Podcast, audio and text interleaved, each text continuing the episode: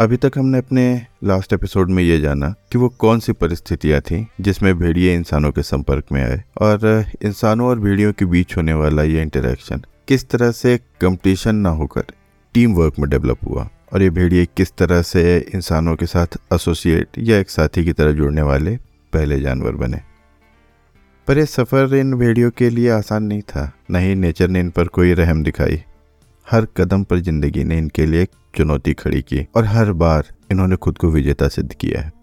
यहाँ मुझे निदा फाजली साहब की कुछ लाइनें बहुत सटीक बैठती हुई लगती हैं कि सफ़र में धूप तो होगी, जो चल सको तो चलो। सभी हैं भीड़ में शामिल, तुम भी निकल सको तो चलो। किसी के वास्ते राहें कहाँ बदलती हैं? तुम अपने आप को खुद ही बदल सको तो चलो। हर एक सफ़र को है महफूज रास्तों की तलाश। हिफाजतों की रिवायत, बदल सको तो चलो। सफ़र में धूप तो होगी, जो चल सको तो चलो। हाय, मैं त्रिजल, आपका स्वागत करता हूँ अपने पॉडकास्ट पॉडकास्ट विद त्रिजल में। And thank you all for your support and love अच्छा मेरे पास एक सवाल आया है। नाम तो मेंशन नहीं किया है उन्होंने, इसलिए मैं ये नहीं बता पाऊँगा कि आप पूछ रहे हैं या पूछ रही हैं। बट सवाल ये है, या उनका ये कहना है कि बकरी हिस्ट्री का पहला एनिमल है जिसे डोमेस्टिकेट किया गया है। तो इसका अगर एक लाइन में मैं जवाब दूँ तो वो है नहीं। क्यों? कैसे? या डॉग ही क्यों हिस्ट्री के पहले एनिमल है जिन्हें डोमेस्टिकेट किया गया? इसके बारे में हम आगे जानेंगे, बट फ़िलहाल के लिए भी इतना ही है कि बकरी नहीं, डॉग जो है वो हिस्ट्री का पहला एनिमल है जिसे ह्यूमन ने डोमेस्टिकेट किया था। ओके? अच्छा लास्ट एपिसोड में मैंने जहाँ पर ख़त्म किया था वो था कि अभी तक मैंने डोमेस्टिकेट टर्म यूज़ नहीं किया है। तो आइए जानते हैं क्यों? लेकिन उसके लिए पहले आपको दो जॉगन्स के बीच का डिफरेंस समझना होगा। पहला है डोमेस्टिकेशन और दूसरा है टेमिंग देखिए, डोमेस्टिकेशन एक लॉन्ग टर्म प्रोसेस है, जिसमें ह्यूमन इंटरवेंशन के कारण किसी जीव जाति या स्पीसीज में जेनेटिक और बिहेवियरल चेंज होते हैं। वहीं दूसरी ओर टेमिंग एक शॉर्ट टर्म प्रोसेस है जिसमें सिर्फ़ एक इंडिविजुअल जानवर के भीतर से इंसानों के लिए जो नेचुरल फियर होता है, उसे निकाल के ह्यूमन का प्रेजेंस और उसका कंट्रोल एक्सेप्ट करना सिखाया जाता है। डोमेस्टिकेशन के लिए जहाँ सेलेक्टिव ब्रीडिंग और जैसी प्रोसेस अपनाते हैं, वहीं टेमिंग के लिए ट्रेनिंग और कंडीशनिंग जैसी प्रोसेस का इस्तेमाल होता है। कंडीशनिंग मतलब कंट्रोल इन्वायरमेंट में उसको ट्रेन करना। डोमेस्टिकेशन एक कॉम्प्लेक्स प्रोसेस है, जिसमें एनिमल की कई जनरेशन लग जाती है। और जब मैं कई जनरेशन कह रहा हूँ तो इसका मतलब दो चार जनरेशन नहीं है। सैकड़ों साल भी लग सकते हैं। एट द सेम टाइम जो टेमिंग है, वो एक ही जनरेशन में हो जाती है। डोमेस्टिकेशन में पूरी की पूरी स्पीसीज का बिहेवियर चेंज हो जाता है, जबकि टेमिंग सिर्फ़ एक इंडिविजुअल जानवर तक लिमिटेड होती है। डोमेस्टिकेशन का पर्पज होता है कि जानवरों को इंसानों के इस्तेमाल के लिए ज़्यादा से ज़्यादा सुटेबल बना दिया जाए। वहीं टेमिंग का पर्पज बस हैंडलिंग परफॉर्मेंस या कंपेनियनशिप तक होता है। तो अब एग्ज़ाम्पल से आपको समझाता हूँ। देखिए, भैंस जिसका इस्तेमाल हम दूध के लिए करते हैं, जैसे इंग्लिश में वाटर बेफेलो भी कहते हैं, उससे हर कोई परिचित है। लेकिन उसका wild counterpart wild water buffalo है, जिससे ये वाटर बेफेलो डेवलप हुए। Domesticated buffalo wild water buffalo के कंपैरिजन में कम एग्रेसिव हैं हाँ थोड़ा सुस्त हैं, और, साथ ही इनकी मिल्क यील्डिंग कैपेसिटी अपने वाइल्ड काउंटर पार्ट से ज़्यादा है। दूसरा एग्ज़ाम्पल भेड़ियों से कुत्तों का बनना है ये बेसिकली आप दो एग्ज़ाम्पल समझ सकते हैं डोमेस्टिकेशन के। टेमिंग का एग्ज़ाम्पल बताऊँ तो बहुत से लोगों ने देखा होगा सील के साथ वाटर शो या सर्कस में शेरों का खेल दिखाना। आपने इंस्टाग्राम की रील में लोगों को देखा होगा कि शेर के गले में पट्टा डालकर घूम रहे हैं पोज दे रहे हैं फ़ोटो खिंचवा रहे हैं। अच्छा इसी तरह से क्रोकोडाइल शो भी कई लोगों ने देखा होगा। दिखाते हैं कि क्रोकोडाइल के मुँह में बलून रख दिया या कई बार हाथ उसके मुँह के आसपास से निकाल लेते हैं बट वो रिएक्ट नहीं करता। है तो ये डोमेस्टिकेशन नहीं है, ये टेमिंग है, जहाँ पर उस एनिमल को ये सिखाया गया है कि एक पर्टिकुलर वे में बिहेव करना उसके लिए बेनिफिशियल है। भले उसके बाद उसको कुछ अच्छा या कुछ ऐसा खाने को देते हो जो उसे पसंद है, और धीमे धीमे वो जानवर इस चीज़ को सीख जाता है कि ह्यूमन का प्रेजेंस होगा या जब ऐसी एक्टिविटी होगी तो उसको कुछ बढ़िया खाने को मिलेगा। तो वो चूज़ करता है रिएक्ट ना करना। तो अब आपको समझ में आ गया होगा कि अभी तक मैंने इन भेड़ियों के लिए डोमेस्टिकेशन टर्म का इस्तेमाल क्यों नहीं किया। ऐसे भेड़िए जो ज़्यादा एग्रेसिव थे या किसी के आगे सरेंडर नहीं करते थे, वो ह्यूमन से दूर ही रहते थे। वहीं वो भेड़िए जो रिलेटिवली कम एग्रेसिव थे, वो ह्यूमन के आसपास रहने लगे और इंसानों के बनाए तौर तरीके सीखने लगे।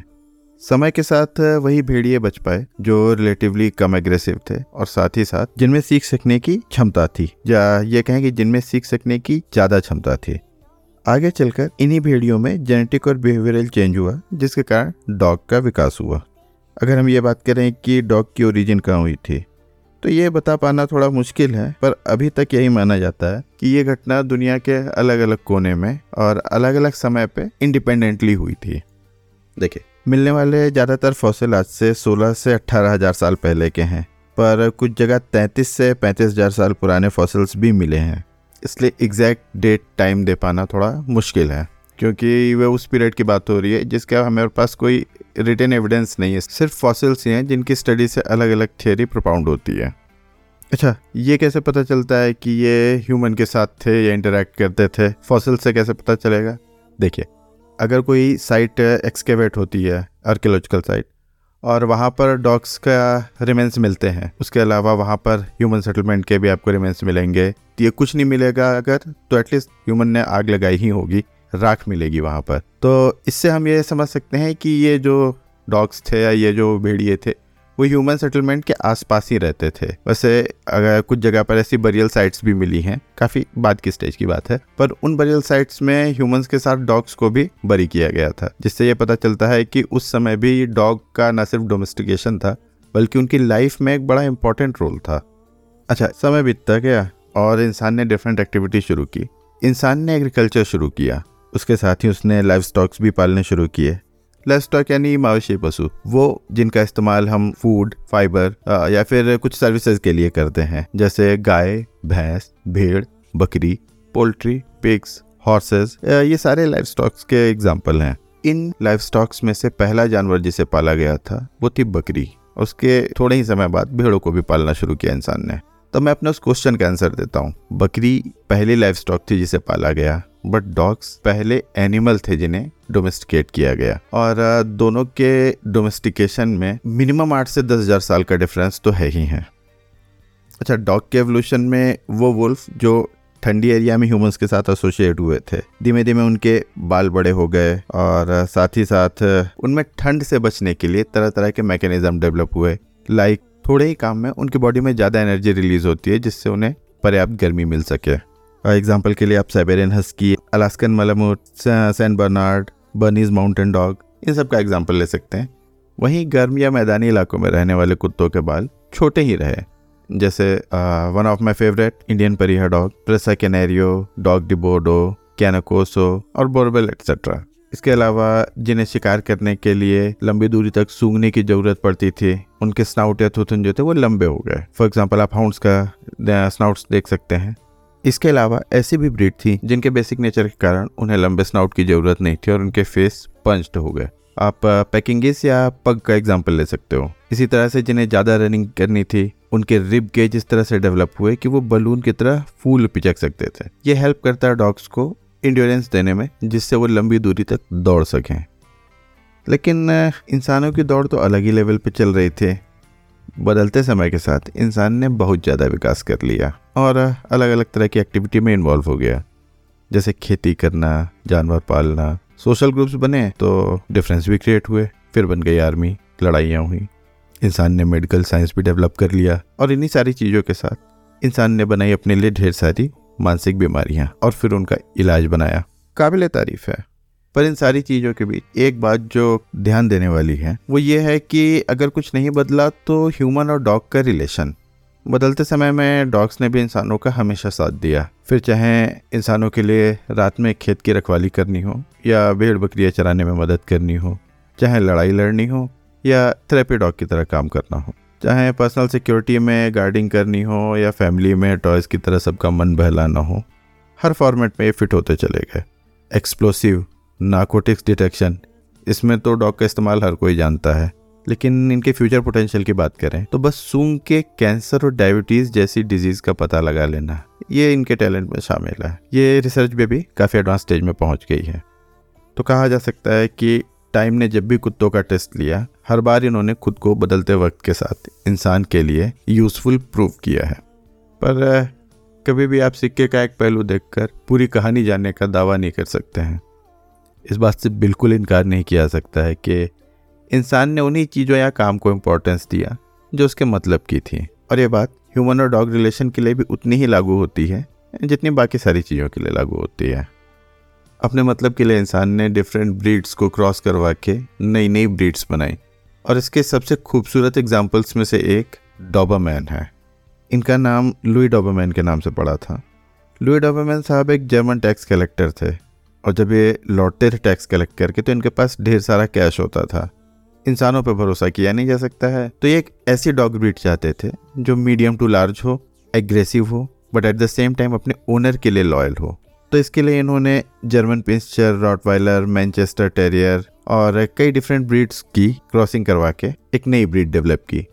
कितनी ब्रीड्स इन्वॉल्व थी किस रेशियो प्रोपोर्शन में उनकी क्वालिटी आई आ, ये चीज़ अब एक रहस्य ही होकर रह गई है क्योंकि कई लोगों ने जानने की कोशिश की पर चूँकि उसका कभी कोई डाटा इस तरह से मेंटेन नहीं किया गया तो ये बात अब पता लगाना मुश्किल है। हो सकता है फ्यूचर में अगर कोई टेक्नोलॉजी आ जाए जिससे सारी चीज़ें पता की जा सकें तो एक अलग पार्ट है बट एज ऑन डेट ऐसा पॉसिबल नहीं हो पाएगा। खैर, आते हैं अपनी बात पे। तो इस तरह से इंसान ने बहुत सारे डॉग ब्रीड्स को भी डेवलप किया है। इस तरह और भी एग्ज़ाम्पल हैं। इसके अलावा कई बार नई ब्रीड बनाने की जगह एग्जिस्टिंग ब्रीड के ही कुछ कैरेक्टर इतने हाईलाइट कर लिए गए कि ब्रीड्स की लाइफ ही खराब होने लगी। जैसे लोगों को चौड़े बुलडॉग पसंद थे। तो इनकी इस तरह से सिलेक्टिव ब्रीडिंग कराई गई कि इन चौड़े पपीज की डिलीवरी के टाइम मदर डॉग और पपी दोनों को बचाना मुश्किल हो जाता है। इसके अलावा इतने चौड़े डॉग जो नेचुरली एग्जिस्ट नहीं करते हैं, जिन्हें सिलेक्टिव ब्रीडिंग से बनाया गया है, उनके खुद चलने दौड़ने में प्रॉब्लम होने लगी और अल्टीमेटली उन्होंने बुलडॉग्स की लाइफ को खराब ही किया। इसी तरह से बहुत से लोगों को पंच्ड फेस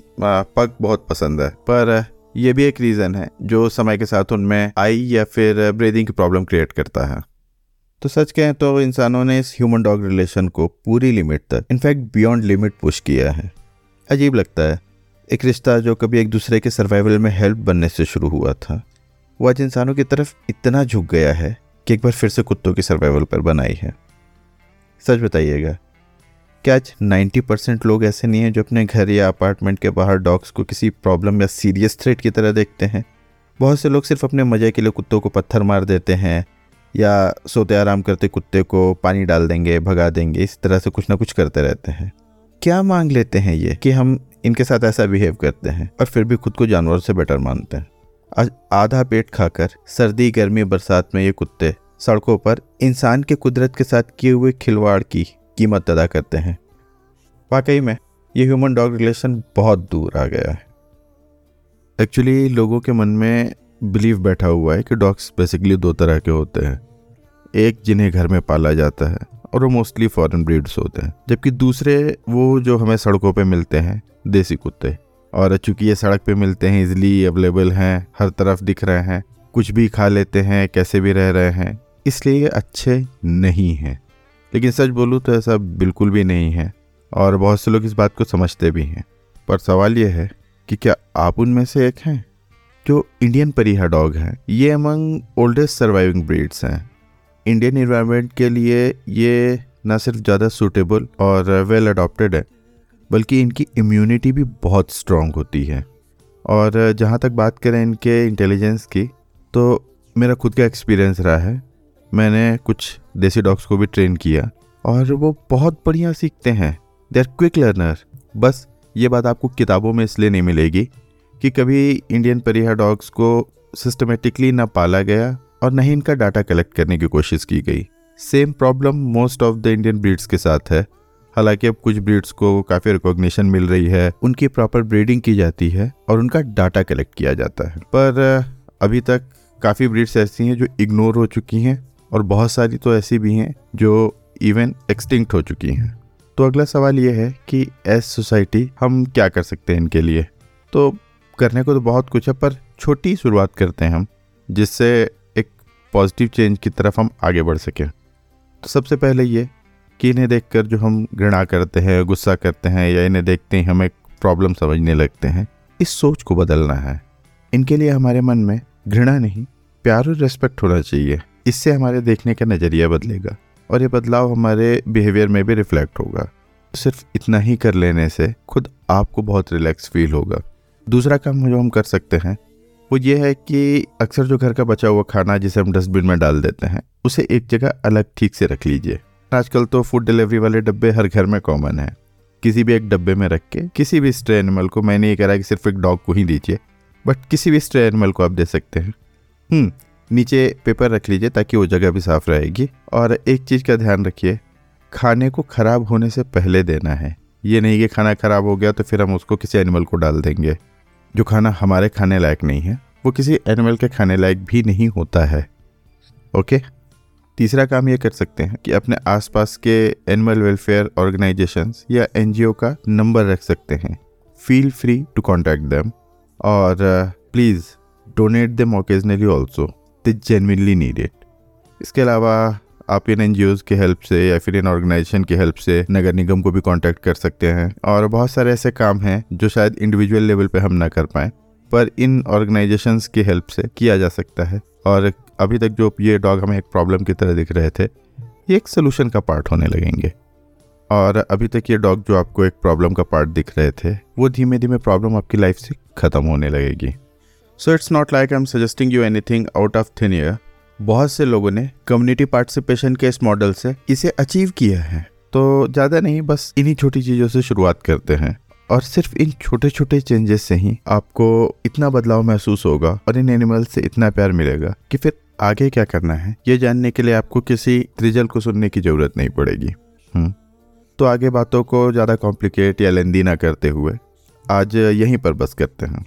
तो इससे पहले कि मैं ऑफिशियली आज का क्लोज़र अनाउंस करूँ, मैं आपको बताना चाहता हूँ कि हमारा नेक्स्ट एपिसोड जो कि अगले ट्यूसडे को आएगा सुपर डुपर इंटरेस्टिंग होने वाला है। इसका टॉपिक है डॉग्स इन डिफरेंट मैथोलॉजी इसमें न सिर्फ़ हम मज़ेदार कहानियाँ सुनेंगे, बल्कि इन कहानियों के थ्रू ये जानने की कोशिश करेंगे कि ये डॉग ह्यूमन वैल्यूज़ से कितना डीपली जुड़े हुए हैं और एंशियंट टाइम में हमारी सोसाइटी में इनकी क्या पोजीशन थी। So thank you for listening Please like, share, and subscribe our podcast. And follow me on our Instagram channel, Podimentary TV, for interesting facts and latest updates. Trijal signing off.